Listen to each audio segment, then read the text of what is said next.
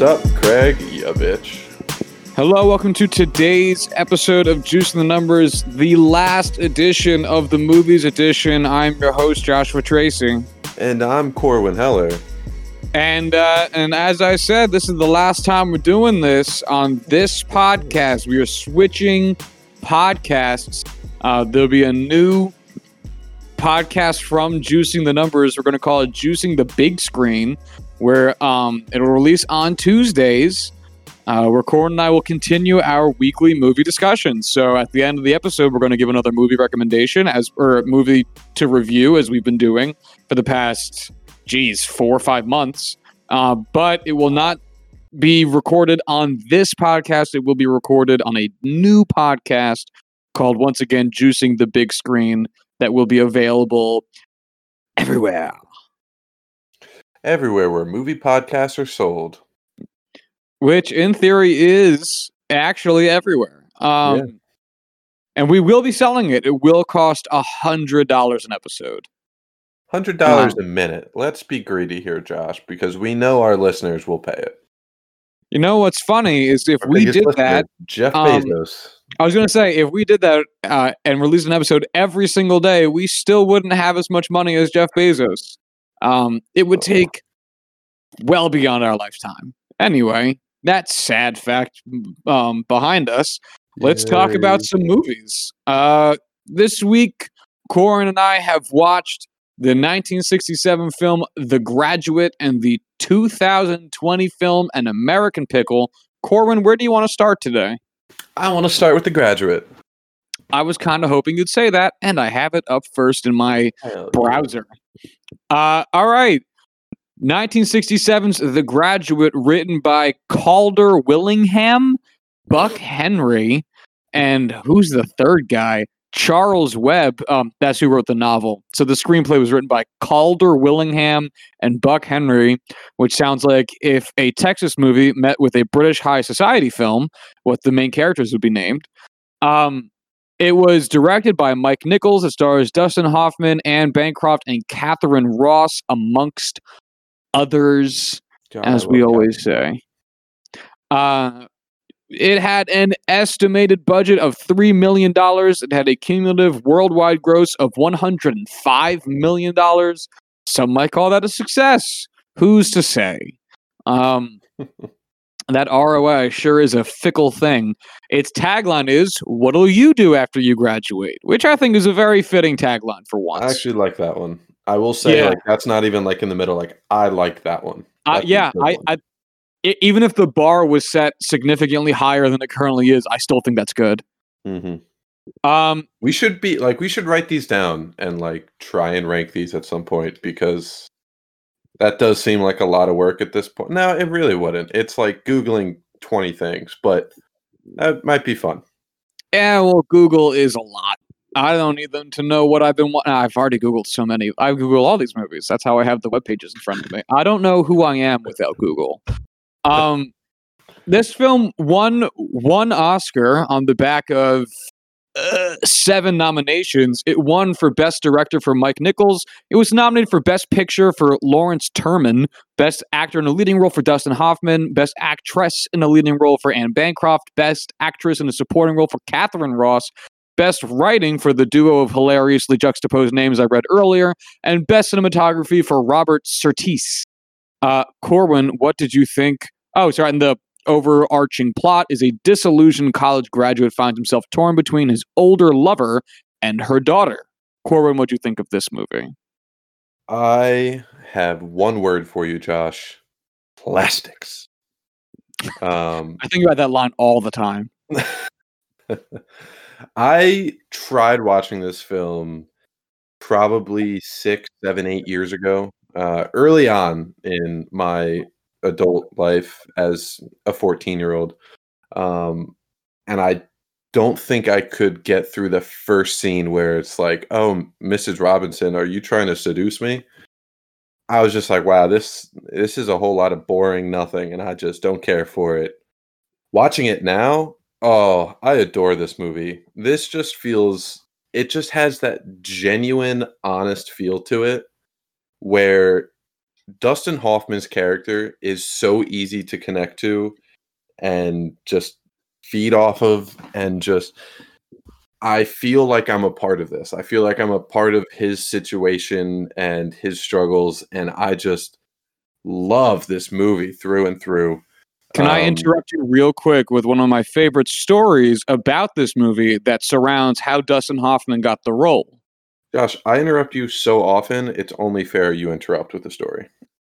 So Dustin Hoffman, who was who was an actor by this point, like he he wasn't some he wasn't horribly unknown, uh, but still relatively, I guess, fresh in the game. Shows up to his audition, and you know the the director like had auditioned a few other people from what I'm supposed to under what I'm what I am to understand, and uh, was looking for a shy, meek guy.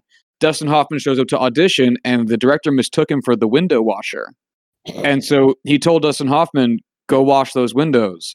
And Dustin Hoffman was like too shy to be like, but sir, I am here to act. And instead started washing the fucking windows. And when, and then left. Then he didn't even audition. And then later on, the director found out that that kid who washed the fucking windows was actually here to like be an actor and ended up bringing him back in for an audition and ultimately casting him for the role for mainly for that reason That's fucking hilarious. right It's like uh, I'm gonna look back and see what other movies he was in prior to this, but like I feel like he had some acting gigs before this. I was Oh, no, wrong. he did. uh, he had nothing spectacular. Uh, yeah, that's a, that's the thing. Like, it's not like he was like, uh, it's not like you, you're bringing like modern day Leonardo DiCaprio into this, but he like, you know, he he'd been in things, hmm nothing that mattered, but things. Anyway, that was Well, my interruption. While you were saying that, I was kind of looking through the uh, Academy Awards from that year just to see what else came out, and boy, what a bunch of classics! In the Heat of the Night, which won Best Picture, Bonnie and Clyde, The Graduate, um, Cool Hand Luke. Love we have the movie. Dirty Dozen. This is a great year for movies. Oh yeah, no, the, the dude, the '60s was a huge, huge change in like how filmmaking was done, the type of stories that were being told, and the manner in which they were telling them. And I think The Graduate's a great encapsulation of that, um, Mhm. in small part because of the subject matter. But yeah, dude, the '60s can't. Oh, what a transition for Hollywood. Yeah, I believe it. I always think of Bonnie and Clyde uh, from uh, I think an old video that I watched about how Bonnie and Clyde was like the first film, you know, widely broadcast film to use like the modern editing techniques that we, you know, see in everyday movies today. But knowing it came out, you know, the same year as The Graduate, which looking back and watching is extremely similar editing wise, is wild. I love the way this movie was edited. I always thought that's one of my weak points, noticing editing, which is why I always like when you bring it up because uh, it's going to force me to think about how films are edited as I go forward. Hmm. Can you tell me some of the things you enjoyed about the editing of this film? Um, so they do they play a lot with like focus and moving Yes. camera movement. Um, you know, bringing it into a shot to focus around different subjects, pulling it away and at a different angle to change perspective, and um, they were really close to having another uh, split diopter shot, which, as you can tell by now, is like my favorite thing to bring up whenever I see it, just because it's a really cool name and a really cool shot. And when you put those two things together, it means I'm going to talk about it ad nauseum. Um, but it, it didn't quite hold it long enough to actually be one. But yeah, like it's it's little things. Like you're, you know, in all reality, you're not supposed to notice editing, you know, but being able to see like shot selection, um, you know, putting all of these scenes together, like uh, when you first have that scene where Mrs. Robinson is undressing herself and comes into the room naked in front of Dustin Hoffman's character. It's those fast cuts between, you know, showing her tan lines at her waist, uh, cutting back to his nervous face and his eyes jumping around, just back and forth, quick cuts, just shooting up the tension uh, that you feel. Oh man, it was a, it was a lot of fun to watch and just kind of break down, you know, really seeing it for the first time. You know what's funny that I'm I'm just reading about this film. Sorry, total deviation. Um, That's what But- this uh, podcast is.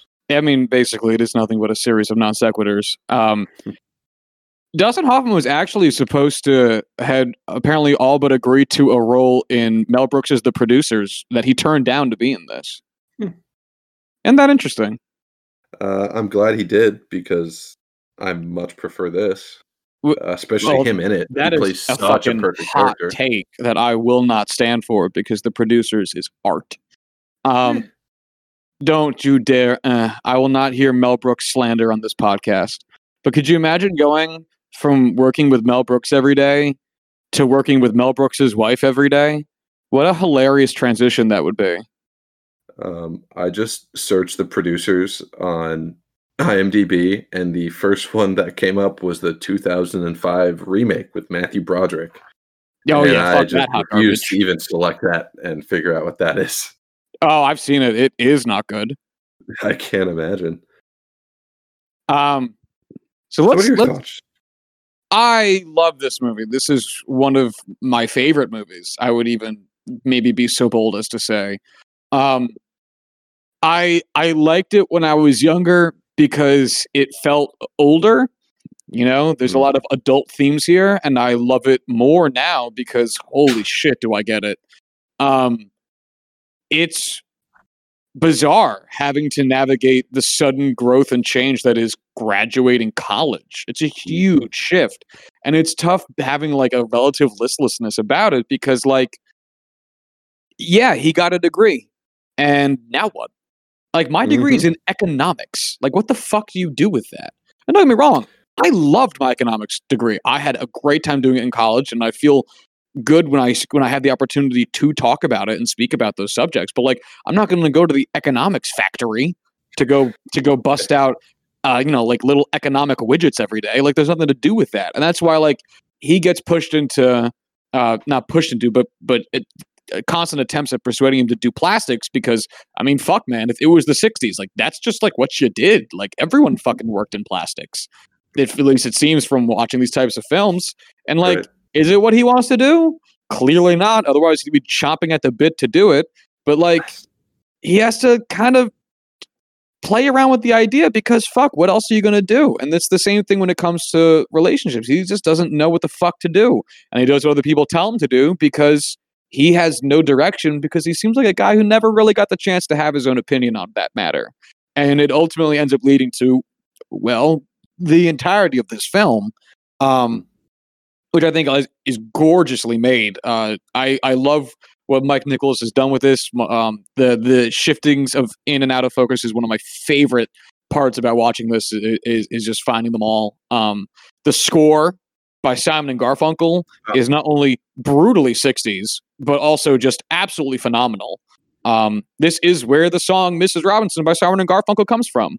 Uh, funny story about that. this because I'll ruin it, but yeah, Real ahead. quick, funny story about that. Do you know what the original title of the song Mrs. Robinson was supposed to be? Uh, the Sounds of Silence.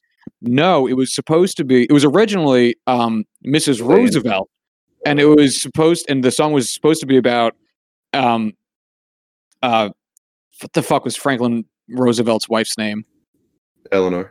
Eleanor. I wanted to say it was Eleanor, but I, I couldn't remember if I was misremembering Franklin's middle name as Del- of Delano as Eleanor. Anyway, um, so Sam and Garfunkel bring bring that song to Mike Nichols, and they were like, "Hey, like we know like it doesn't like really fit name wise, but we really like the song." And Mike Nichols looked at them and said, "We're not making a movie about Eleanor fucking Roosevelt. Name the song Mrs. Robinson," um, which is hilarious. And then Uh, Simon and Garfunkel started washing the windows. Uh, yeah, everyone just kept watching. If you watched the windows for Mike Nichols, you got hired. Not a euphemism. Mike, So he got Wi- Mike Nichols. Dirty windows. Uh, yeah, yeah, yeah. His wife to this day still washes the windows and thinks of him. Um, it's it's the only movie I've ever seen Katharine Ross in, and you know what? That's fine. She did a great job. Um, mean, guest in the Sundance Kid?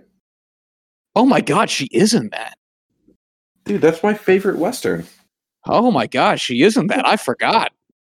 Oh, Okay, Josh, those are the hurt me. those are the those are the two movies I know her from.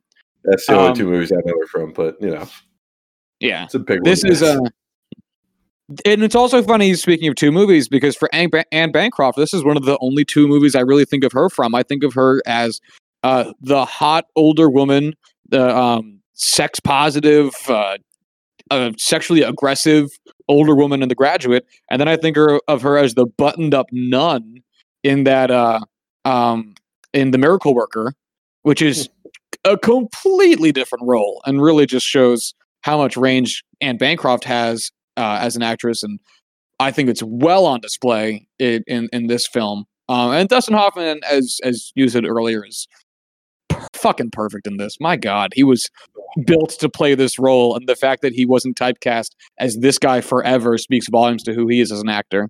Oh Um, yeah, his versatility is unreal. I know, my Um, God, he's so good. One of my questions actually was when you, you know, see Dustin Hoffman, what is the film you think of and like what is your favorite Dustin Hoffman film? Okay, Not so like film overall, but like him in the film. Like what's your favorite role, I should say?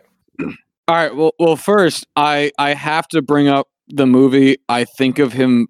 Think first of him from. I don't know how best to say those words or the correct order. Um, but the movie I first think of him from, and I'm so sorry, this is my answer, is Mr. Magorium's Wonder Emporium.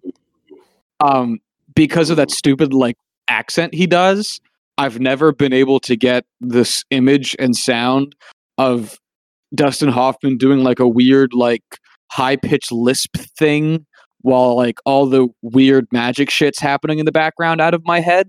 Um, and I wasn't even like a kid when this movie came out. Like I was like 13, 14 when that movie came out and thought it was stupid as shit. But like every time I picture Dustin Hoffman in my mind's eye, that's what comes up. Um, That is a movie I never saw and completely struck from my memory uh, like of his ex- of its existence. Um You do not need to watch it That is yeah, I I'm not ever going to watch that. You you Corwin, you you shouldn't watch it. Your life would objectively be worse if you watched it. Um but my favorite Dustin Hoffman film is probably Midnight Cowboy. That, that's fair. That's fair. Um How about you? the reason I wanted to ask this so specifically was when I think of Dustin Hoffman, it's it's Meet the Fockers, and I thought I was going Ah. to get some, some flack for that. That's a great answer Obviously actually. Now you know, not even close to Mr. McGorry's Wonder Emporium. Um, Well, but, it's like, true. I mean, like think about like when you think of actors like I don't when I think of like Daniel Day Lewis, I don't think of him even like in the Abe Lincoln role because it's so understated. I think of him as from My Left Foot, which um or even from from uh what's it called Nine, where he plays the Italian filmmaker Guido. Like he, I think whenever you think of an actor, like it's I don't think it's unusual for you to deviate to like their biggest and wackiest character. You know, Dustin Hoffman's big and wacky in Meet the Fockers. He's bigger and wackier in Mr. Magorium's Wonder Emporium. Like, I think it's that's a that's a normal place for both of our minds to go. I just feel like that's a movie I watched so much as a kid. Like my family just loved that like trilogy of movies. Or I know there was a third one. I don't remember what it is. Um, It's Meet the Fockers and then Meet the Parents and then no, it's, Meet the Parents. Then it's Meet the Fockers. And then I want to say it's just like Meet the Fockers 2 or some stupid shit. Meet the. Hold on, IMDb, don't fail me. Meet the Robinsons, which is a different movie. Man, it doesn't have it. Maybe it is only two. I don't know. Little doesn't Fockers. matter. It's called Little Fockers. Oh, that makes sense. I also have struck that from my memory. So I'm not sure I ever got that far down in the Meet the Parents slash Fockers canon. yeah, it's it's whatever. It has a Um, 27 Metascore. Oh my god, that's bad. Um, but I will say I enjoy those movies a lot. Great guilty pleasure movies. Um, but my favorite role is him in uh, as a producer in Wag the Dog with Robert Oh. De Niro, Harrelson. Yeah, it's a great movie. disturbingly accurate in uh, the world. especially today. But um, yeah, still a good movie. Yeah, it's so funny looking at like politics movies from before four years ago and saying to yourself, that's so stupid. Like it would never get that bad. And then, or like people can't be that dumb behind the scenes. and then you get to like today. Um, like and you just uh, can't real, believe how they had to tone down all these movies to get us to believe them. Like, real on. quick, I just want to read Dustin Hoffman's Academy Award nominations, and I know we're like jerking off Dustin Hoffman super hard right now and not talking about the movie, but like, yeah, he does deserve it. Here, here are his films that he's been nominated for Best Actor for, going from oldest to newest: The Graduate, Midnight Cowboy, Lenny, Kramer versus Kramer, Tootsie, Rain Man, and Wag the Dog. Those are seven vastly different roles. Like vastly different roles. No two characters are remotely the same in any of these movies. Uh, yeah, and I fucking love Dustin Hoffman for it. Like this is I I like seeing it laid out like that is genuinely so impressive. Have you ever seen uh the Meyerowitz stories? Meyerowitz, excuse me. Um no, I have not. He's pretty good in that. I really like his character in that. All right, we should stop jerking him off now and talk about the movie again. Eh, Uh, movie? Um from what I can tell, Meet the Fockers. Ah, yes, yes, love the baby. So this is a time of upheaval. Like, all right, let me let me let me start at a, at a different different point. Um, have you watched this movie in completion before you graduated college, or has it only been recent for you? Um, if if you listen to what I said earlier in the podcast, I've only ever seen the first like All right, that's what I thought. I just but, wanted to make yeah. sure. How Yeah. you you you are the more recent college grad of the two of us. How does this hit you, having watched it through that scope right now? Well, up until the point where he starts fucking his like closest family friends' mom, um, pretty damn accurate. Just that feeling of like stuck in this purgatory with no idea of what direction you're going to head in, no direction of what you want to do, no direction of where you're going to go, just basically waiting for something to happen and the just depression that it, you know, forms with it, just being lost. Um can definitely connect closely to that. Uh again, you know, starting an affair with close family friends and then marrying their daughter little out of my wheelhouse i will Well, say let's talk about the mom fucking. Um, so he he, I guess gets propositioned is probably the best term for it.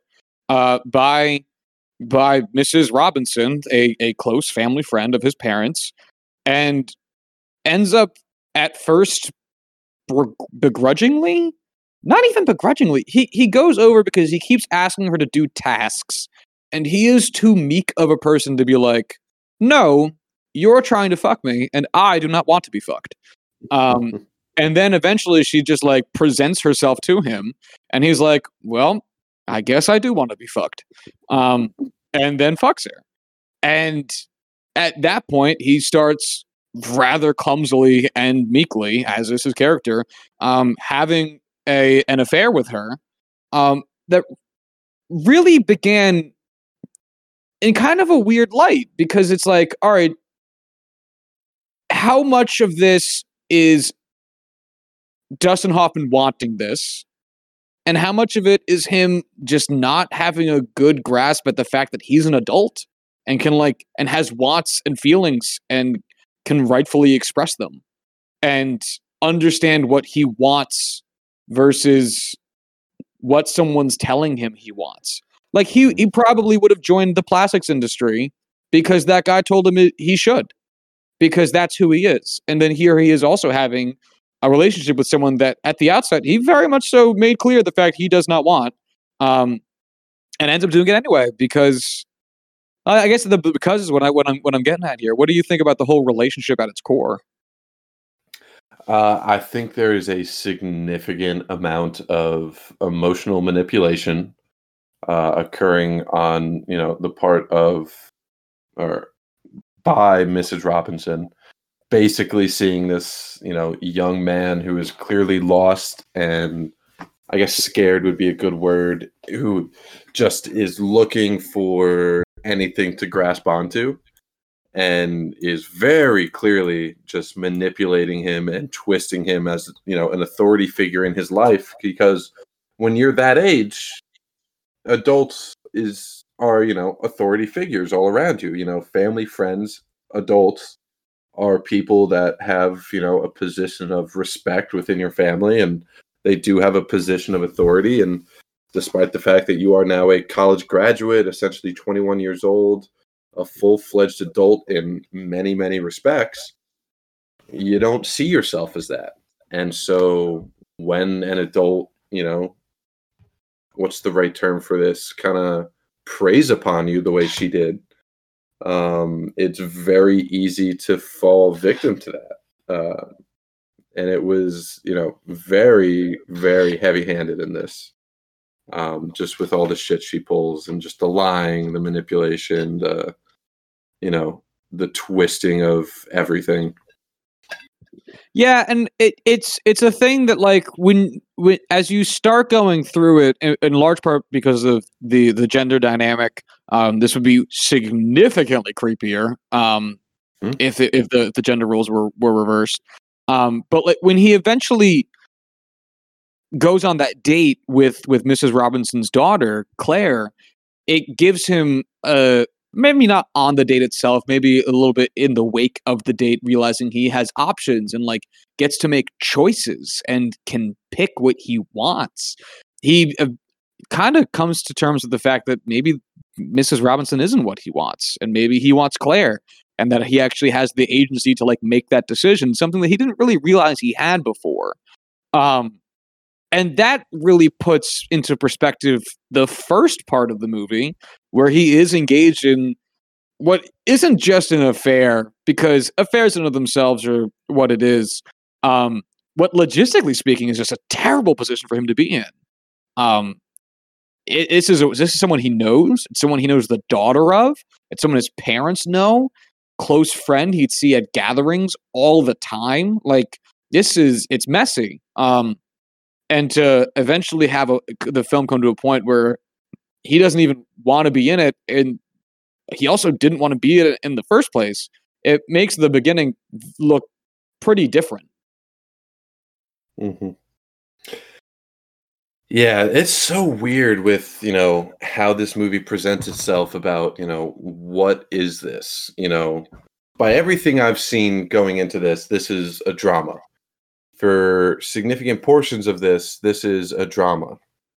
And it's just undercut with these, you know, moments of comedic relief where is like you think like like is this a comedy? Like is this just a a heavy-handed comedy because some of these scenes are just intentionally or not just so naturally hilarious. And Dustin Hoffman is so great at having that um, you know, his reactions, the way he plays off uh, situations, like he's so naturally funny um, that like it was it had me dying at some spots. And you, if you just change the editing and the style of this ever so slightly, this could be a roaring comedy. Oh, very quickly. Yeah, no, very, very quickly. It's a stone's throw from being a comedy anyway. Um, because like you said so many of the comedic scenes that are that are scattered throughout this um, one of my favorites being the the gas station scene near the end where he's just like berating that old man into giving him directions um, lying about being a pastor. Uh god it's so fucking funny. Um mrs robinson's character i think is painted in a relatively negative light especially in light of all the things we just said. But I also can't help but find her to be just such a sympathetic character. I mean, here she is in what is clearly a loveless marriage. Um, daughter's out of the house. That's the only kid she seems to have. Empty nest. This is the 60s, so she's probably just a housewife. You know, they, they weren't allowed to have jobs back then. They're not even people. They've had the vote for under 50 years at this point. Um, and clearly she's not getting any of the physical intimacy that she would really like to be getting and uh, she she she finds what could be a suitable arrangement in her eyes, not having to divorce her husband and getting to have sex with a younger person in in this man. And her only real demand was don't go out with my daughter. And then the going out with the daughter gets kind of foisted upon um, Dustin Hoffman's character, and she feels this great sense of betrayal and really starts to distance and in all likelihood probably push the relationship between Claire and the man to whom she almost ends up betrothed. Um, and it really is kind of it, it, it's granted I understand especially since I just kind of laid it out the really problematic ways with with how she entered this relationship with Dustin Hoffman. It coming from a point of like sexual frustration and romantic frustration and just great dissatisfaction with the relationship that she has. It's understandable how she might be relatively a- aggressive. Granted, not doesn't make it right, but it might make it. You know, it.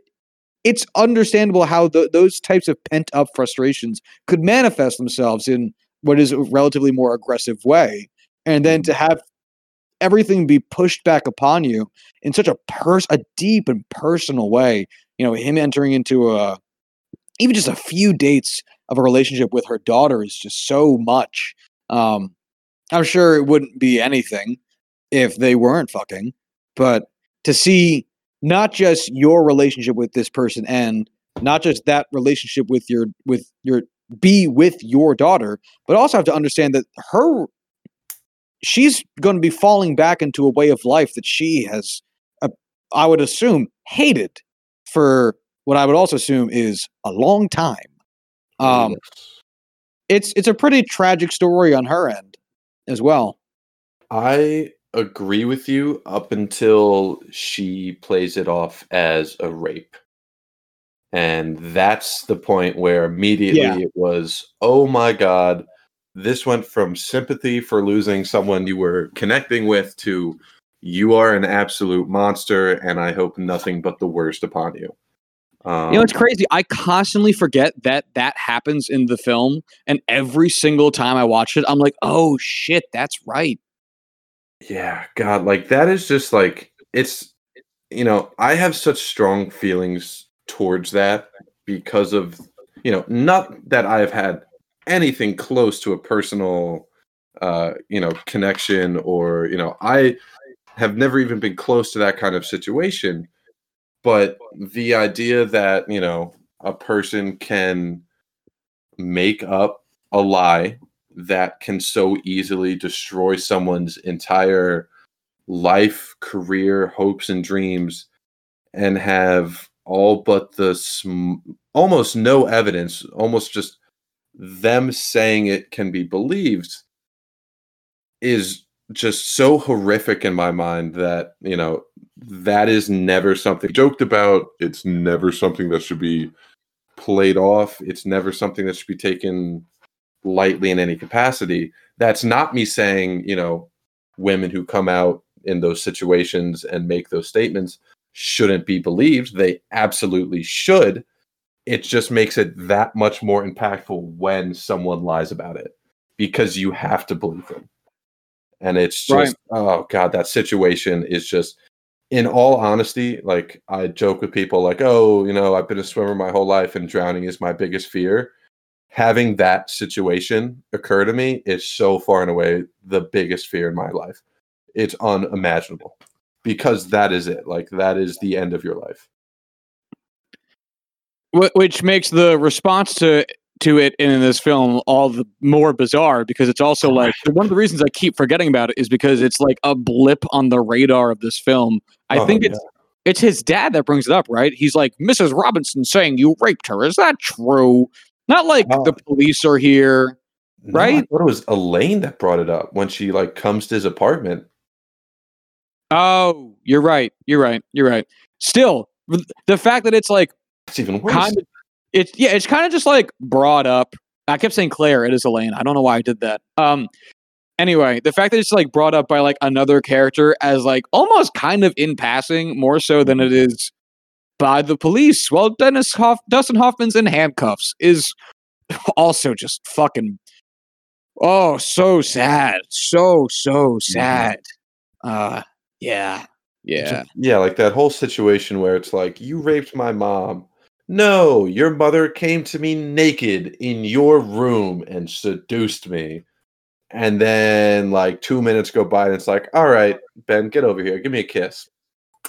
It's just like, oh man, like I get like if you believe him, I get why you would believe your mom telling you that, but like Oh, Oh Dustin God, Hoffman. like. Dustin Hoffman's optics of this are so bad. It's like, no, no, I didn't. I didn't rape her. I drove her home because she was too drunk to drive herself, and then she was all of a sudden naked in front of me and coming on to me, and I couldn't say no. She was blocking the door. It's like, oh my god, dude, what the fuck? and uh, yeah, he so should have been testifying that from jail, but again, not not where this movie went. It was uh, 1967, and women were barely people. exactly. what do you think of uh, the Elaine character in this film? She's pretty not in the movie a lot. Yeah, I mean, I it's hard because this movie basically does a 180 once they go on that date where it goes from oh, okay, this is about you know Dustin Hoffman and Mrs. Robinson. Elaine is mentioned in passing to this movie is about Dustin Hoffman and Elaine with Mrs. Robinson being brought up in passing. And it's just a complete 180 and I I don't dislike it. I, I do enjoy the change and almost the twist of it um, because he's you know going from a a very ugly relationship relationship in quotes to one that he cares so strongly for and you know despite the situation like it's it's clear they both have strong positive feelings towards each other. Um, and by all means it is and would be a healthy relationship. It's just man that's a weird change. And just like thinking back on it again you know this was the first time i've ever seen it. I just don't think i could ever get over the foundation that this is based on of you fucked my mom while she was married to my dad was forced into a date with me by all means that date where he brings her to a strip club um, and is absolutely the rudest, you know, worst date imaginable. Um, and then like, oh shit, no, I want to marry you, babe. I fucking love you to death. Like that situation altogether is just like, I would be so far out of it at that point. Like I would be fucking miles away, going 90 down the freeway, just avoiding this, getting as far away from this as possible. But man, it makes for a great movie. Oh yeah, the uh, the Elaine character is, and I'm going to be controversial, poorly written. Um, really poorly written. She is there to give Dustin Hoffman an excuse to not fuck Mrs. Robinson anymore. Um, that's it. Because if Elaine didn't come along, Dustin Hoffman would have spent his entire life, uh, not actual Dustin Hoffman, Ben Braddock, um, fucking Mrs. Robinson during the week and then chilling in his pool on the weekends. Um, he'd be a, he'd be one of those like divorced husbands sitting in like a really shitty LA motel, but without the divorce. That's who he would be. Um, so Elaine really, because you're right, it's a bizarre plot line that she's given.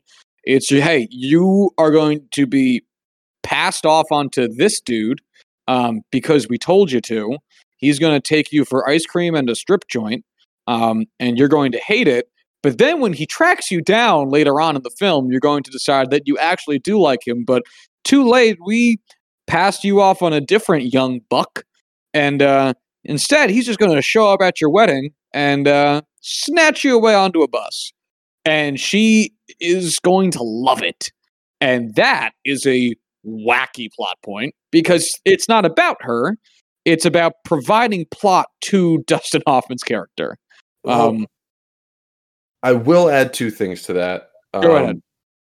One, I think the acceptance is her seeing the true nature of Dustin Hoffman, you know, through his, I guess I'll say, persistence um in you know trying to win her back over like he she can see that his actions and you know following his honesty about the situation at hand um you know he was fully open with her you know never once lied about any of this. It just happens to be the situation at hand was so fucking insane that god it's hard not to be upset about it. And he you know is persistently showing like hey i care strongly and deeply about you. That part of my life is just so completely over. I'm here for you. I'm willing to commit to you. This is not at all about you know me just trying to get a quick bang or whatever this that. It's like hey this is an a, a true rooted you know feeling that i have towards you. And i think that was you know her acceptance after seeing all that. At the same time the fact that she is just willing to marry two dudes after fucking at least what was portrayed as like a couple weeks like 2 months maybe like absolute max like insane Yeah, the the, how, the like- passage of time is really tough to differentiate there. Right. So like he graduates, he starts with this relation this relationship with Mrs. Robinson. That goes on for an indeterminate amount of time.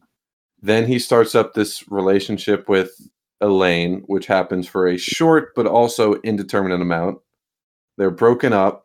She goes back to school at some point, and this seems to happen soon after. So like two, three months, maybe I don't know. Like the over overall, you know, timeline for this, which, like I know, in you know, overarching the storyline here, like she's known in air quotes these guys for years, or so they like infer.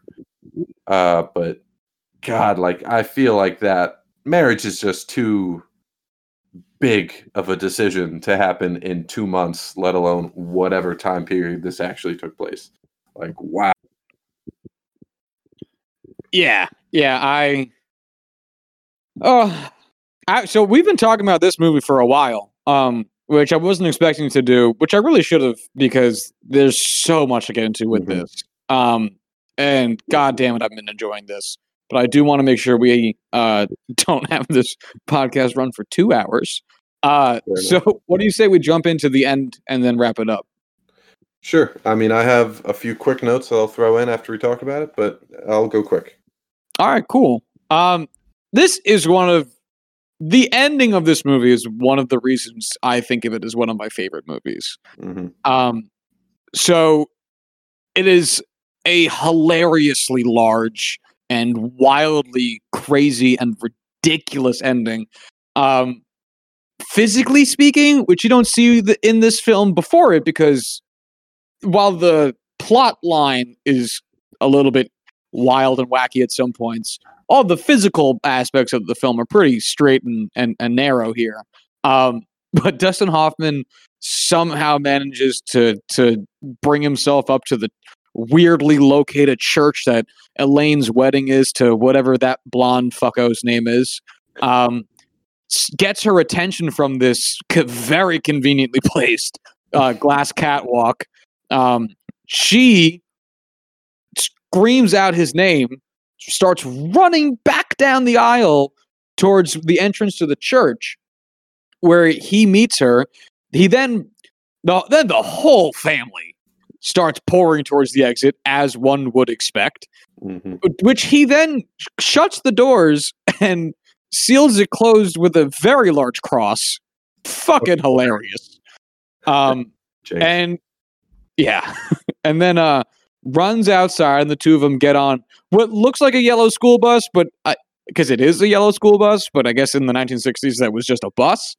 Um, where the two of them get to the back of the bus and they sit down in this oddly shaped middle seat that ran the entire length of the back of the bus, and they're laughing and they're sweating and they're looking at each other with love in their eyes and and it's quiet they're not saying anything and then the the smiles slowly fade and they're and they kind of pop back every now and then, but the faces are more serious, the tone is more somber, as the reality of what they just did and what their life is about to start looking like starts to dawn on them. And uh, oh, I love it. What do you think of this ending? I really enjoy it. You know, just that that realization. You know, the consequences of their actions, like that reality, is just washed over them. And you know, I I watched through it two or three times just to really be able to get a grasp on those emotions and see if I could, you know, get a better handle of them. Um, I will say I don't think I see any regret in anything there. I think it's really just they're both happy. They're both happy with the situation that they're in.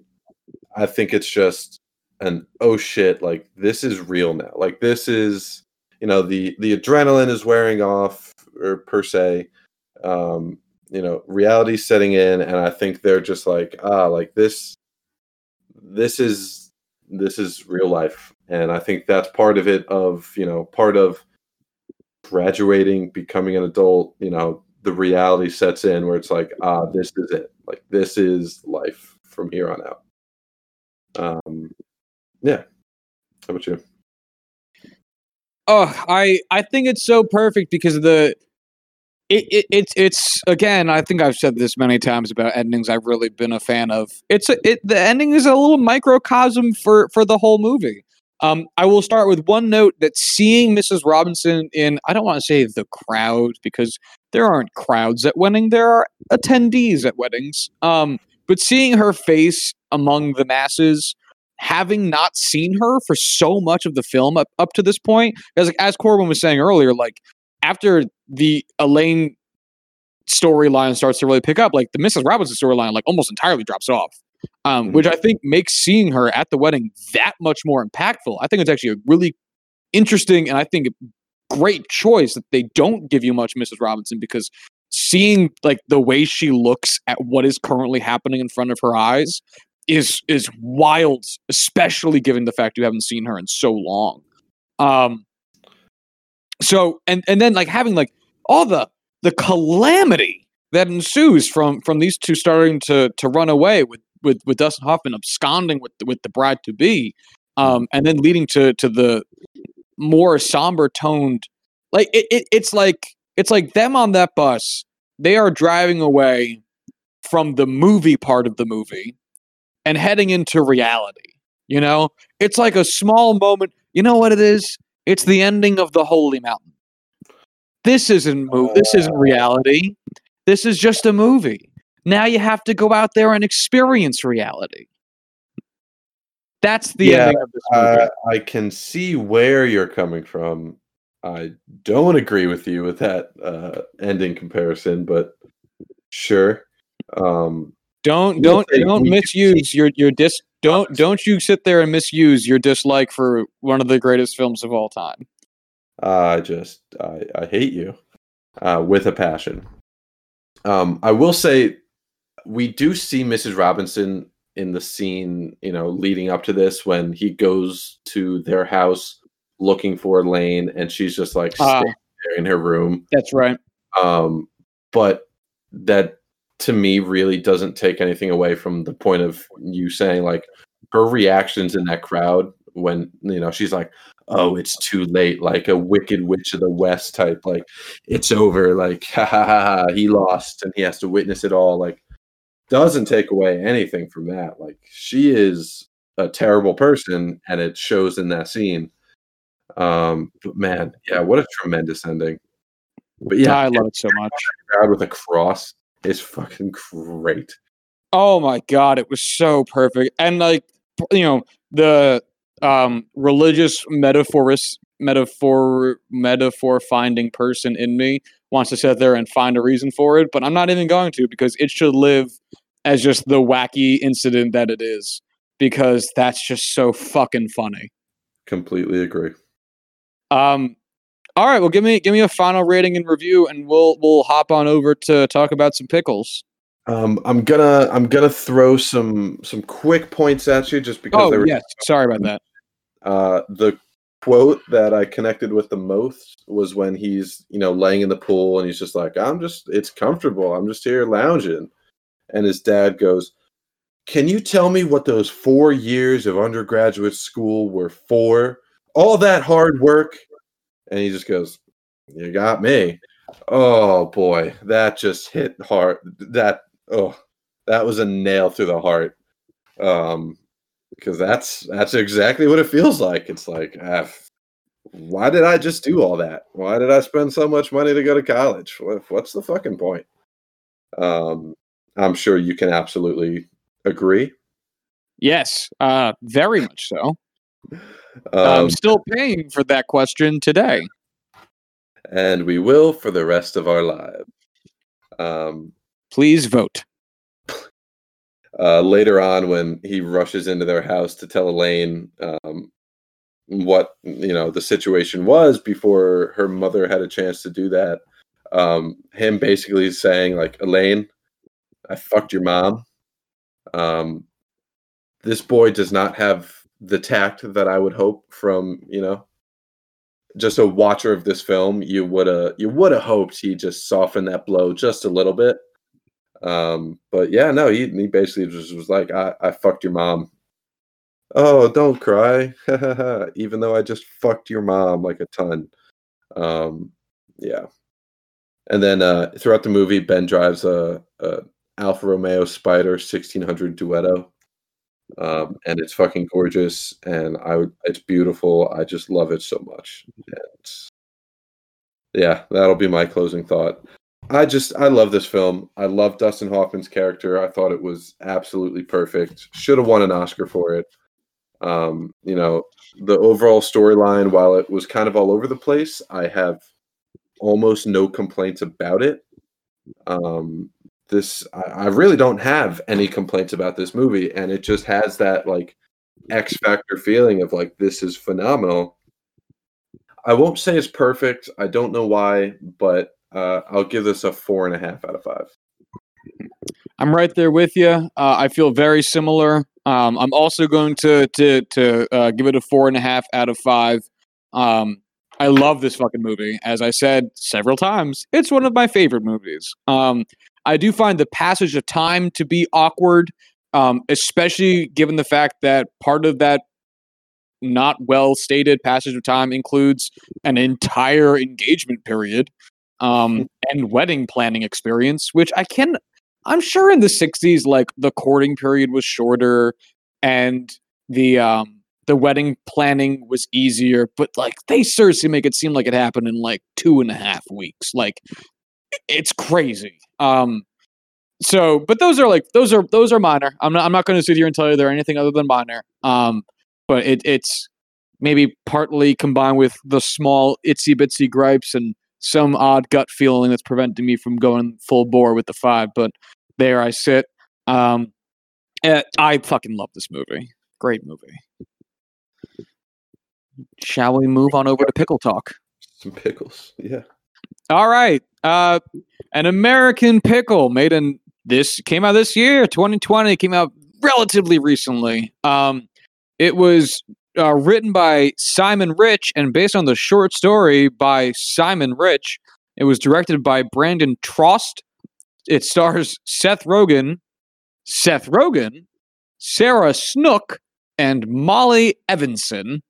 Um, it has no major award nominations, in part because it came out like this month, and trust me, folks, it won't. Um, it has does it have an estimated budget? I don't see an estimated budget. Its cumulative worldwide gross, according to IMDb, is thirty six thousand dollars, which I don't even know how you would know that, um, because it's movie. like that's doesn't make any sense. Yeah, it's one of those things like Netflix always claims they know how much revenue they generate from films and then just issue that number out, but they never say how they got it. And it's always or they or they always say like that whether or not a film or show is profitable, but they never reveal the methodology behind determining that. Um, mm. Since streaming is such a behind the scenes kind of information set, like data set, it's it's just tough to decide. Like, there's no tickets bought for this movie, nor will there ever be. It doesn't matter. Anyway, Um, it it's about an immigrant worker at a pickle factory accidentally being preserved for 100 years and wakes up in modern day Brooklyn. Um, Corwin, do you want to start, or do you want me to? I'll start. Yo, dude, this shit's hilarious. He turned himself into a pickle. Um, yeah. Now that I got that Rick and Morty joke out of the way, um, you telling me now, like the first time I'm hearing this, that this was based off of a short story makes a whole lot of sense because I feel like this would have been almost better off as a short film rather than an entire feature length film. Um, I really didn't mind the beginning. You know, it, it had high hopes, you know, the whole concept of being, you know, I guess not frozen, but like preserved in pickle brine for a hundred years. Yeah, like I get it. Like with this movie, you just kind of have to accept it and not question it. You know, that, I think they do do a fairly good job in explaining it, where they say, "Oh, they do know, a great job." He explained all the science, or they explained all the science, but we're not going to tell you what it was because this dumb caveman just doesn't understand it. So you don't have to hear the full story that makes a lot of sense. Um, but while I'm fine glossing over that, uh, the whole concept of no one in this story whatsoever acknowledging at any point after that initial, you know, occurrence that this man is 123 years old and has been preserved in pickles for a hundred years and at no point through all this confusion and you know uh, just all the all the bad shit going on no one stops to be like you know this man grew up in a third world country a hundred years ago. Maybe we shouldn't be super hard on him for fucking selling pickles without following modern 2020 new york city health and safety standards. Or you know at like they completely throw logic out the window once they get past this like hey just don't worry about the science behind it. They just then roll with it and they're like all right don't worry about any logic for the rest of the movie because it just doesn't matter at all. And that just it it kind of well the story wasn't exactly you know a home run to begin with. Um yeah that's just what ended up really losing me and it's it's just been hard to get over that Oh, oh man, I have so many opinions about this movie. Um, I want to hear them all. Unfortunately, almost none of them are good. Um, so I actually, for the first, I don't know, 10, 20 minutes of this film, was Corwin I was fucking enamored by it. I was so here for it because it talked about um, you know, this Jewish guy coming from Eastern Europe with all of the more strict and, and of the culture Jewish traditions coming over to an outer borough of New York and trying to make a life for himself. And then when he eventually meets his great grandson, uh, dealing with the the differences between how they experience Judaism today, based on uh, one how the traditions have been passed down to him, and two the religious um, a kind of I don't want to say culture, uh, but the way religion is consumed in society today. And holy shit, does that speak to me? Like my great grandparents came from Russia, like spoke Yiddish, moved to the Bronx, like uh, you know the whole fucking nine, and uh, ended up taking out a lot of their more Eastern European and more Jewish traditions to try to integrate better with American society.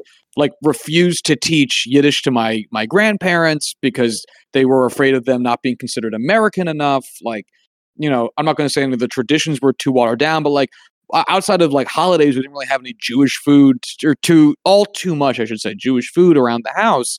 You know, outside of like challah on Fridays and like you know some a lot of fucking hummus you know, um, some of the the basic and more cliched ones. So I was like, I thought that's where this movie was going. Like, you know, they go to the the the the, the Jewish cemetery, this little Jewish cemetery by the highway, and and like they have a moment about the mourner's Kaddish, and I'm like, this this movie is like made for me specifically. I was so fucking ready for it. It's funny. It it's literally speaking to an experience that I feel as though I am having. And then it just goes and fuck that.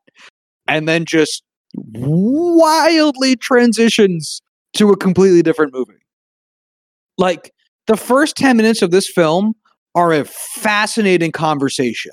There, it, it's a really, really great series of, of ideas about how we, not even just specifically Jewish, but like how we pass down traditions, what it means to be an immigrant, like how different generations so far removed but geographically in the same location experienced those towns and dealing with their status as quote unquote Americans at those different points. And it says, this movie says, fuck that. Let's get into the pickle business. And I can't fucking understand why they would make that pivot because that is such a less interesting movie. Yeah, it, like it's amazing how quickly they dropped the ball here. Where this went from uh, an incredibly unique idea that would have been fun to play with, where they immediately touch on some really heavy-handed topics, and over the course of like an hour and a half, it devolves into, oh, these guys both have different beards okay, yeah, no, they can't be the same person. And that's like the whole like climactic point of this film, like a, a boiling point almost like what the fuck? Like it was just so like I don't know the last time I watched a movie that the entirety of it, the director like the direction of enjoyment i want to say just like was a perfectly arrow just straight down at like a 45 degree angle. Like the first five minutes of this film are so clearly the best five and it just gets worse every single minute you watch i can't and, i couldn't believe how much worse it kept getting god like i just it like if you stopped the movie when he gets you know 10 minutes out of like the new world and like ended it there, find some way to resolve some conflict there, or set it up like open ended, cool. You just won an Oscar for best short film, and this is just like a film that's going to be forgotten about by September. Oh, uh, yeah. Um, I, I, I don't think you're wrong for that. It's a shame, especially since it's being marketed so heavily. This is this this is yeah. a fucking flop. Um, like every time you turn on HBO Max, it's the image right there. And I mean, don't get me wrong, I love Seth Rogen. You know. Oh yeah, same. Huge fan. Wildly entertaining actor. Uh, but boy, this is just not it. And it, it's funny looking at my notes because they get progressively more upset with this film. Like I, they start off so positive, like uh, one of the things I, I really loved about the beginning is and I, is, is I'm looking at my notes so why I'm thinking of it is how authentic they made it feel to a filmmaking style that was of that time.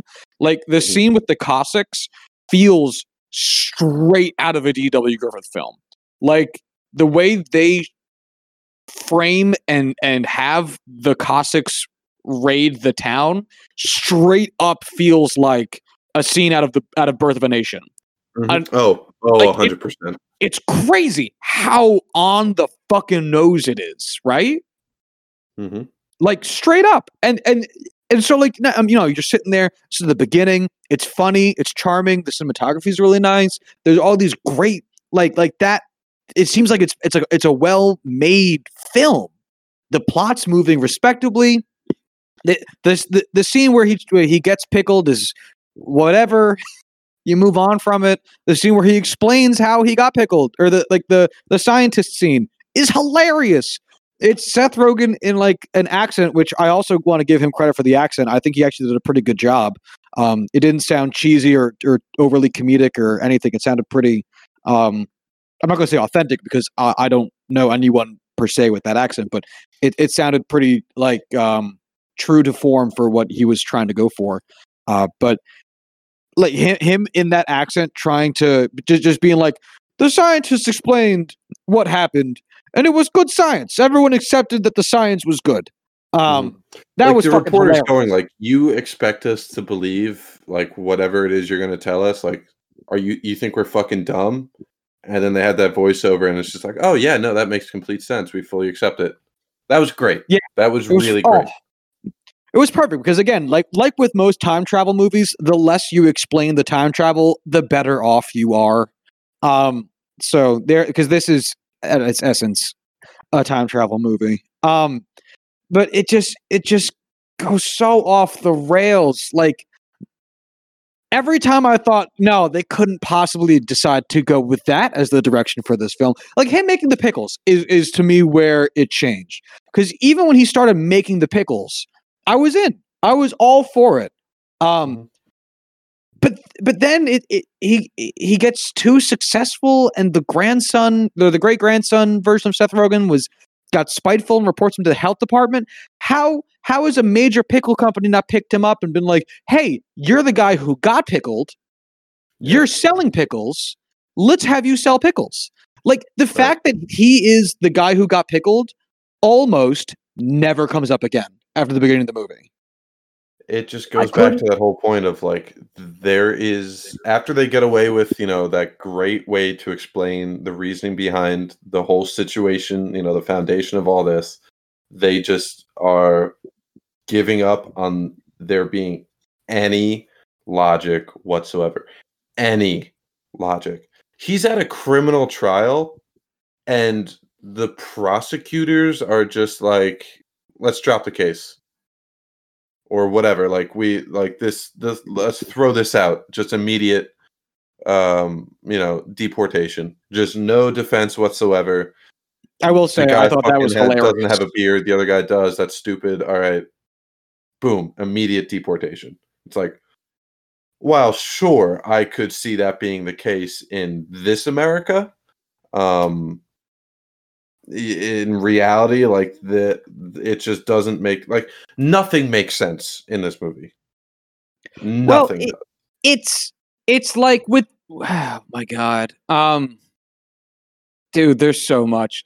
The fact that like with the interns like he just hired what looked like i don't know 15 20 interns un- unpaid interns and now he has a company that's not how that works like he's just going to get audited by the IRS. Interns would not do that. I understand it's Brooklyn. That's actually all the more reason interns wouldn't do that because hey, it's fucking Brooklyn. It's yeah. really fucking expensive to live there now. Uh, in case anyone hasn't checked in the last hundred years, um, right? Like that in of itself is bonkers. The fact that the fact that he he is using he relied on rainwater when any homeless person in the world knows you can just go into like a McDonald's bathroom and get water. Not even saying like that he should do that, um, because he shouldn't be using rainwater either. It's illegal to collect rainwater, um, because it, the water you drink has to go through a proper fil- filtration system. Uh, mm-hmm. but like, like there's so many weird things that happen in this movie where it's like you didn't need that. This whole movie could have been Seth Rogen, younger Seth Rogen, navigating the corporate world with his app idea and his and his great grandfather Seth Rogen following him around through it and having deep personal and meaningful conversations while walking around Brooklyn seeing how it's changed where they uncover and dissect their differences. And that's a much better like how great how, let me let me describe to you this movie now all right cut on Seth Rogen um young and old both leaving the apartment building walking down um I don't know, pick a fucking street in Brooklyn. Doesn't matter. I don't know I don't know if they ever named the street they lived on. Uh with Seth Rogen plural, uh younger Seth Rogen sorry, old, older Seth Rogen pointing at buildings, talking about what they what they were. Younger Seth Rogen talking about what they are now, what those differences are. Oh man, this used to be a factory. Yeah, there's not really much factory um, there's not much manufacturing in the United States anymore. Oh, what does everyone do for jobs now? Oh, well, a lot of people do what I do, and they and they work in technology and they make apps. Technology is a huge part of everyday life. And now, how do you stay in touch with your traditions with so much technology? You don't work with your hands, like like you see what I'm saying? Like this is Mhm. they could have made this movie a really wacky before sunset and instead decided to make it Pickles Inc. I I can't but I I still can't believe this is the direction they chose to go with this. And while I absolutely agree with you that, you know, that mentioning of like making this a before sunset type movie, that would have been phenomenal and I would have loved that. They even could have done it this way. Like you can have him hire 20 interns in the middle of New York City to make pickles out of fucking rainwater.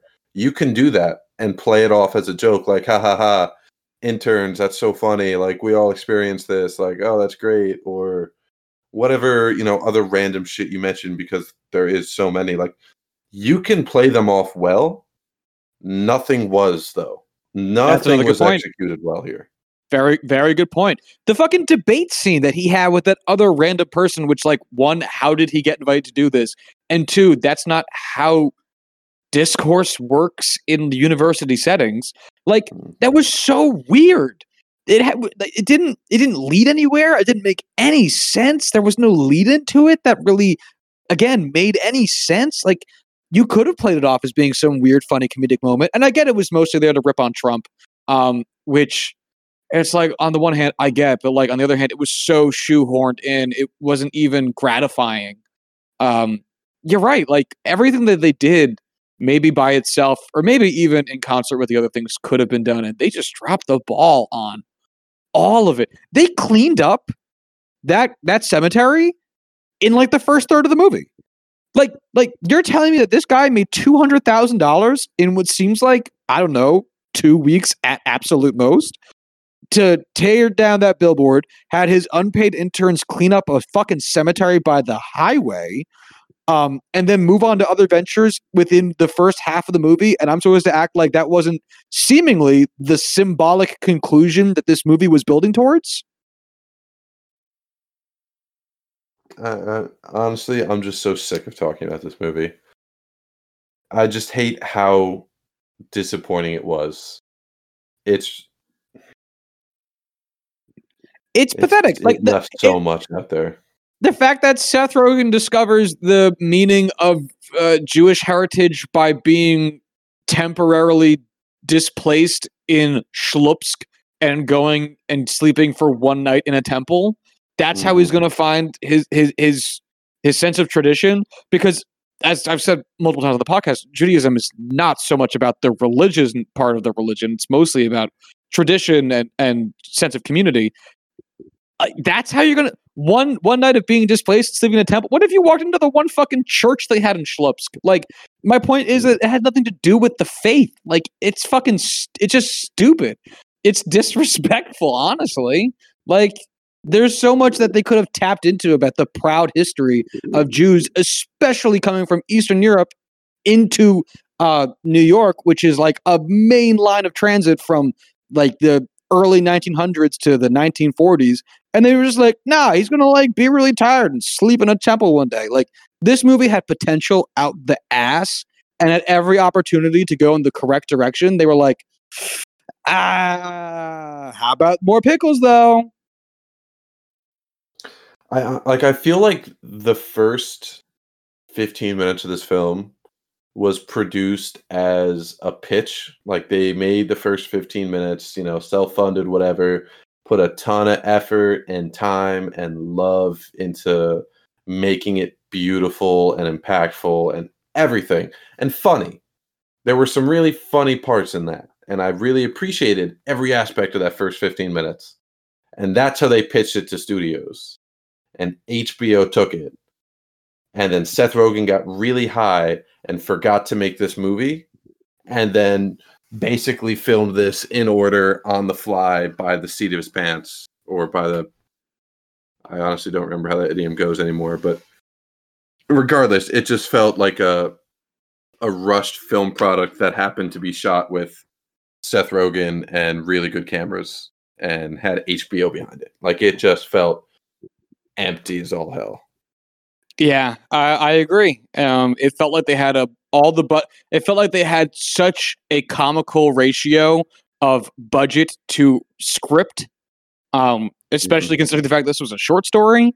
Um, it shows because maybe all of these things would make more sense in a vastly reduced medium uh, in terms of of length where you don't have to flesh out so many of the concepts but like this movie didn't even hit an hour and a half it's an hour and 28 minutes like and um it felt long and that's not good Mm-mm.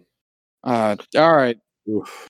yeah give me a give me a rating and review and we'll uh we'll wrap up with uh next tuesday's choices Uh, I don't even really want to review this. Like the first 15 minutes, basically until they walk out of that laboratory after the press conference, is you know a four and a half out of five. Like it, it really was spectacular, and everything else after that was like a one, maybe. Um, on potential alone, and that first 15 minutes, I'm gonna give this a two, um, which feels high, but I don't want to detract from that first chunk. There were some funny moments here and there. Yeah, it had some nice messaging here and there. In all, it was just so fucking ugh. Um, that two is a very, very liberal score for it, but Yeah. whatever. I'm I'm sticking with a two. Yeah, two is more generous than I'm going to be. I'm going to give this a one. Um, and it sucks because it's a movie about not just Judaism, but like my specific brand of Judaism. And it hurts to give it such a low score, but at the same time, they fucked this up. So I'm going to just say it again. They don't bring up the fact that Seth, older Seth Rogen, was the pickle guy for the yeah, like they mention it in pa- they mention it in passing, I think like once or twice, but like it doesn't get brought up as a plot point at all for the rest of the movie. It's seemingly the main part of the movie, and they don't bring it up at all in a significant way after he leaves the fucking lab. It's ridiculous. It's infuriating because it like It makes Nothing else in the because it should have been brought up. this is like the whole thing. I know, like there were so many instances where the wacky, crazy shit that was happening literally on the news, like with reporters, would have made more sense if the reporters also said, "Yeah, uh, this guy was the pickle guy, the guy who who's lived hundred years in pickle juice, and here he is saying wacky things that weren't so wacky hundred years ago." I, I, oh, so now I, I will caveat it by saying, look, if you have HBO Max, yeah, go ahead and watch it. It's like an hour and 28 minutes. If you like Seth Rogen, if you're even remotely Jewish, give it a watch. It still has that that kind of haimish uh, Jewish thing going on there. Uh, if you don't know Yiddish, you ain't gonna get that one. Um, but so so th- there there's some value in it if you already have the service. But like I I wouldn't go out of your way to get HBO Max for this. I wouldn't go out of your way to illegally download this. Um, because it's not it's just not worth the literal actual bandwidth. Watch Um, the first 15 minutes. Stop when they leave that and just assume that the rest of the movie is a, a great story about these two bonding and learning to adjust to society and religion and just Oh. accept, accept I- the- I- that reality. I want Richard Linklater to remake this movie. Um, Ooh, yes. seriously. Uh, so yeah, this this is just it's just a one. Uh, it had all the potential, like Corwin said, but the fact that it crushed that potential into the fucking dirt as brutally as it did makes it just that much more painful to watch. Um, so this is a one. Not sorry. Although Seth Rogen, I still do like you, and I hope Mm. you and your writing partner do better. Um, that right, being Josh, said. pick a movie. All right, so we're looking again, again. I'm going to say it now, and I'll probably say it a third time as we wrap up. This is not uh, the, these next picks we're going to make will not be on next Thursday's podcast. They will be airing Tuesday, next Tuesday, under the show title "Juicing the Big Screen." Uh, that being said, I am going to again go with another movie that is currently on HBO Max um, as I have the service, um, and am still trying to find relatively more modern films that I have not seen. So, in that vein, I'm going to go with 2018's The Tale. uh, drama thriller starring Laura Dern. Uh, that's The Tale on HBO Max. I uh, have not seen that movie. I haven't heard of that movie off the top of my head that I can remember. So I'm excited. Um, I am really in the mood to stick with some Dustin Hoffman. I want to jerk him off some more next week. So I'm going to go with All the President's Men. You know, it's so funny. I was just looking at that movie because it is also on HBO Max. Really? Oh, yeah, I- Yeah, and uh, I was considering picking it because, um, for one, it's a politics movie, and I'm very much so in that that that mental state right now. Um, and uh, it's also a great fucking movie. I just haven't seen it in a long fucking time. Yeah, So, I've never seen it. So oh, I think you're gonna like it. Uh, I mean, you know, we watched Frost Nixon last week. We watched the Dustin Hoffman movie this week. So might as well merge the two. You got a little bit of both. One plus one is two. Um, It's true. It's All right, true. perfect.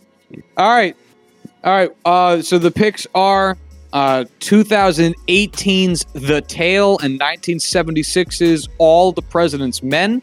Make sure you watch those movies before Tuesday, or don't. Uh, make sure you go search down and subscribe to um, Juicing the Big Screen, where Corwin and I will be issuing you some much needed movie talk uh, every Tuesday on, uh, for the foreseeable future. Um, all right, if you want to hit us up via Twitter, you can do so at JuicingPod. You want to hit us up via email, you can do so at juicingthenumbers at gmail.com. And as far as juicing the numbers goes, until Monday, y'all have a good one. Bye.